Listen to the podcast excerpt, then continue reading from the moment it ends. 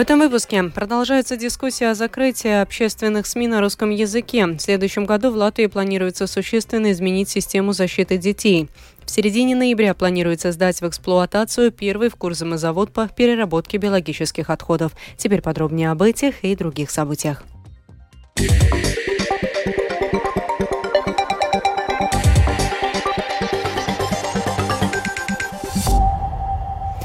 Глава Совета по электронным общественным СМИ Янис Сикснес считает, что не надо устанавливать конкретные даты закрытия общественных СМИ на русском, но отметил, что решение за политиками. Сикснес также считает нелогичным предложение запретить использование русского языка в общественных СМИ, которые предлагают качественное содержание, но при этом оставить его в частных СМИ. Глава СПЛП Янис Сикснес в эфире Домской площади прокомментировал пятничную дискуссию о латвийской медиаполитике, где много говорили именно о русском языке в общественных СМИ noņemt no dienas kārtības šo jautājumu varēs, domāju, Снять этот вопрос с повестки дня, думаю, могут только политики, если кто-то выступит с соответствующим законопроектом. Пока это не принято. Но, как мы знаем, утверждена концепция национальной безопасности, где концептуально такой шаг предусмотрен. Но он вступит в силу лишь тогда, если какая-то партия подаст соответствующие изменения пока никто не выступил. Но разговор в пятницу действительно был очень важным, и я был рад увидеть, что убедительное большинство участников призывали политиков и тех, кто это решает, не поддерживать полное закрытие русского содержания в 2026 году и не называть какую-то конкретную дату, когда это могло бы произойти. Так что после этой встречи мне лично будет интересно увидеть, как дальше будет развиваться дискуссия, потому что язык, как я уже говорил, могут запретить только политики, но если сейчас со стороны представителей всех медиасфер очень четко видно противостояние этому шагу, смогут ли политики это игнорировать? Мне это очень интересно. Думаю, этот вопрос в повестке дня Сейма появится очень скоро, так что посмотрим. Разговор о русскоязычных СМИ упрощен и достаточно плоский, считает депутат Европарламента Датса Мелбарде. По ее словам, если цель концепции безопасности добиться большей безопасности в 2026 году, так сказать, выключив свет в части латвийского общества, то только такими мерами мы не сможем достичь большей безопасности. Мелбарде подчеркивает, что необходимо продвигать качественный контент. Здесь нужно думать о многих других мероприятиях. Во-первых, о том, как повысить престиж латышского языка и действительно обеспечить обществу возможность выучить латышский язык на таком уровне, чтобы могло и хотелось использовать медиа на латышском языке. Но здесь нужно держать в уме, что в целом медиарынок становится раздробленным. Люди используют различные медиа, желая получить качественное содержание. Общество должно идти за людьми, а не силой, написав что-то в документе, заставлять такого и такого года использовать вот такие медиа. Это идет в разрез с логикой медиапотребителей. В следующем году в Латвии планируется существенно изменить систему защиты детей. Об этом сегодня на конференции в Сейме дискутировали представители отрасли, парламента и правительства. Изменения будут и в работе Государственной инспекции по правам ребенка, которая со следующего года будет переименована в Центр защиты детей. Также в скором времени работу начнет Дом ребенка, который будет предоставлять всю необходимую помощь пострадавшим от насилия детям. Подробнее об этом в сюжете Михаила Никулкина. Насилие по отношению к детям очень распространено в латвийском обществе. Нередко насилие совершают члены семьи, однако это происходит и в школах. Исследование Рижского университета Страдыня показало, что более 40% школьников сталкиваются с насилием в учебном заведении. При этом пятая часть учеников считает, что учителя по большому счету никак не могут повлиять на эту ситуацию. Проблемы существуют не только в школах. На других этапах системы защиты детей также допущены ошибки, и пострадавшие сталкиваются с безразличием. Правительство и отрасль решили бороться с этой проблемой. Существенные изменения в следующем году коснутся инспекции по защите прав детей, продолжает ее руководитель Гунита Ковалевска.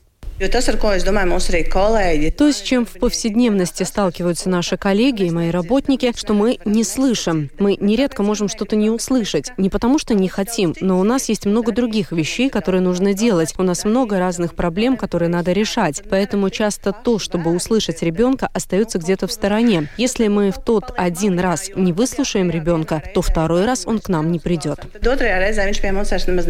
В следующем году изменится название инспекции. Как уже сообщалось, она будет называться Центром защиты детей. Также в следующем году учреждение будет следить, чтобы вовлеченные заведения, школы, медицинские центры, социальные службы и другие работали согласованно и происходил обмен информацией. Планируется также снизить функцию контроля и наблюдения. Это вызывает опасения омбудсмена, который ранее публично высказывался о риске, что сфера прав ребенка может остаться без контролирующего учреждения. Отрасль при этом подчеркивает, что сейчас большей проблемой является то, что в системе не хватает координации, объясняет руководитель клиники анестезиологии и интенсивной терапии детской клинической университетской больницы Арта Барздыня. Обратная связь закрывает этот круг, когда мы получаем ответ, что с этим ребенком, которым мы сообщали, случилось дальше, куда он попал, в безопасности ли он, потому что мы советуем, инициируем этот каскад институциональных действий. И тогда получается, слушай, а ты слышал, что с ним дальше происходит? Нет, ничего, не знаю. Обмен информацией как главную проблему упоминают и в Центре защиты прав детей Дардедзе. Глава отдела коммуникации центра Анда Авена рассказывает, что специалистам, например, молодым врачам и педагогам дошкольных учреждений не хватает знаний о насилии, а также у них часто нет понимания о признаках, которые указывают на возможное насилие, особенно на ранней стадии. Авена также указывает, что целью реформы системы защиты детей должно быть то, чтобы происходила не борьба с последствиями, а более раннее вмешательство. Одно из важных изменений в защите детей уже достигнуто. В Латвии начнет работу Дом ребенка. Это межинституциональная программа, целью которой является предотвращение нанесения повторной травмы ребенку в ходе следствия и делопроизводства. Дом ребенка предлагает подход одного контактного пункта, в соответствии с которым в одном подходящем для ребенка пространстве сотрудничают все соответствующие институции, например, полиция, социальные службы, службы защиты детей, прокурор и специалисты по физическому и духовному здоровью. Открытие Дома ребенка состоится завтра. Михаил Никулкин, Паула Дэвидса, служба новостей Латвийского радио. В середине ноября планируется сдать в эксплуатацию первый в Курзаме завод по переработке биологических отходов, который будет располагаться в Гробине. По этой причине предприятие ЛЕПС РАС готовится к следующему году, когда в Латвии нужно будет начать сортировать биологические отходы, для чего будут пере... Э, предусмотрены специальные контейнеры коричневого цвета. Работники полигона в Гробине отмечают, что сортировка отходов будет обязательной только в городах, однако и там не никто насильно не будет заставлять людей сортировать биоотходы. Подробнее расскажет Михаил Никулкин. Чтобы система работала, биологические отходы нужно сортировать. Для них будет предусмотрен специальный бак для ферментации. В нем будут жить бактерии, которые будут поедать биологические примеси. Также бак обустроен системой обогрева и смешивания, а на его крыше расположена мембрана, которая будет выравнивать давление за счет производства газа, рассказал технический специалист производства компании Лепс РАС Петерис Давгвилло. Система переработки биоотходов является автоматизированной. Процесс будет непрерывным и будет происходить на протяжении 24 часов в сутки. Технология была перенята у Германии, но при этом был использован опыт Литвы, так как в Германии отходы сортируют намного тщательнее, чем в странах Балтии. Желаемого результата можно будет добиться лишь в долгосрочной перспективе, рассказывает инженер-эколог Лепс РАС Лена Якобсона. В ближайшие годы результат не будет качественным. Отсортированные биологические отходы будут с большим содержанием примесей. Это то, с чем нам нужно будет справиться. Наши технологии должны быть такими, чтобы они могли работать с большим содержанием примесей, вне зависимости от того, песок это или пластмасса. Но это то, с чем мы столкнемся. Она также подчеркнула, что в коричневые контейнеры ни в коем случае нельзя будет выбрасывать отходы, содержащие туи, кипарисы или можжевельник, так как хвойные деревья выделяют особые эфирные масла, которые уничтожают бактерии, производящие биогаз. Биоразлагаемые отходы на новом заводе начнут перерабатывать уже в конце этого года. Из них будут производить биогаз, электроэнергию и компост, которые можно будет использовать для обеспечения работы полигона. Компост более высокого качества можно будет использовать также для озеленения. Сортировка биологических отходов будет обязательной для всех крупнейших городов региона – Лепые, Гробине, Айспута и Прекулы, потому что в них плотность населения самая высокая, рассказывает Лена Якобсоне. Для других населенных пунктов сортировка будет на основе добровольной инициативы. Параллельно уже существующей системе со следующего года жители смогут сдавать также и отсортированные продовольственные отходы, говорит Зане Руперта, главный специалист управления окружающей среды компании ЛПС РАС. Это означает то, что в каждом домохозяйстве немного изменятся привычки. Те, кто еще этого не сделал, скорее всего, приобретут тару, в которой можно поместить продовольственные отходы, которые в основном появляются при готовке пищи. В основном это будет кожура от фруктов или овощей, кофе кофейная гуща, чай, все, что появляется при готовке еды. Далее выносим на улицу, рядом с домом есть коричневый контейнер. Складываем отходы туда. Если живем в частном доме, то компост, скорее всего, есть. Можно будет продолжать компостировать в своем домохозяйстве. Расходы на новый завод по переработке биоотходов на полигоне Тивитес составят примерно 10 миллионов евро, 6 из которых – это финансирование Европейского Союза. Михаил Никулкин, Инга Озола, служба новостей Латвийского радио. Министерство земледелия Латвии не согласно с планом Европейской комиссии существенно сократить объемы промысла рыбы для стран Балтийского моря, в том числе Латвии. В 2024 году вылов салаки в Балтийском море намерены сократить на 60%, а в Рижском заливе на 20%, а вылов кильки на 23% по сравнению с этим годом. Это не соответствует рекомендациям латвийских ученых, и для такого сокращения нет оснований, заявил латвийскому радио министр земледелия Арман Скраузе. Свое видение он выскажет в ближайшие дни на встрече министра сельского хозяйства и рыболовства стран ЕС в Люксембурге. В Латвии рыбопромышленники и рыболовы тесно сотрудничают с учеными, и отправляясь в море, они помогают подсчитывать эти объемы. И для нас неприемлема ситуация, когда в результате сотрудничества ученых и рыболовов подготовлены и поданы все расчеты, а Еврокомиссия сокращает добычу на 60%. Можете представить, какой будет наша дальнейшая экспортная способность и как это отразится хотя бы на том, что у нас будет будет на столе. За последнюю неделю около 15 граждан Латвии интересовались в посольстве Латвии возможностью покинуть Израиль, сообщил сегодня утром ЛТВ посол Латвии в Израиле Айверс Гроза. Посол заявил, что это всего лишь проявленный интерес к возможности проехать в Латвию без особой паники. Гроза опускает, э, что ситуация может измениться, если в Израиле обострится ситуация и военные действия активизируются.